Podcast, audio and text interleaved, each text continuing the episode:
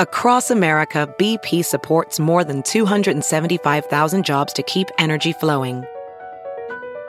Jobs like building grid scale solar energy in Ohio and producing gas with fewer operational emissions in Texas.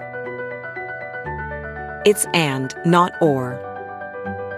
See what doing both means for energy nationwide at bp.com slash investing in America.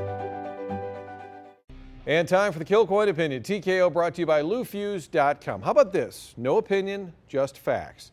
The city owns the Scottrade Center. The local arena generates taxes, bring concerts and events to town. The local arena needs work. The city votes to pay for it, then decides we're not going to pay for it. So only in St. Louis, as the renovations to the local arena are unveiled, well, there's something negative looming in the background. Place looks good, looks better. Scoreboard grabs your attention, but still bickering about the project.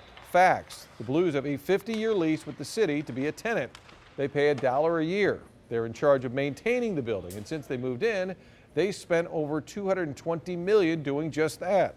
The city, the lease says, is in charge of capital improvements. Fact, all the parking money of the Scottrade goes right to the city. To date, that's 60 million. Taxes generated from this building paid to the city, 100 million. But to some, that's not good enough. This is the Blues problem.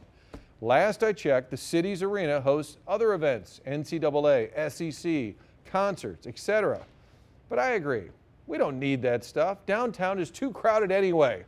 And if you think that's a fact, I've got a building I'd like to sell you.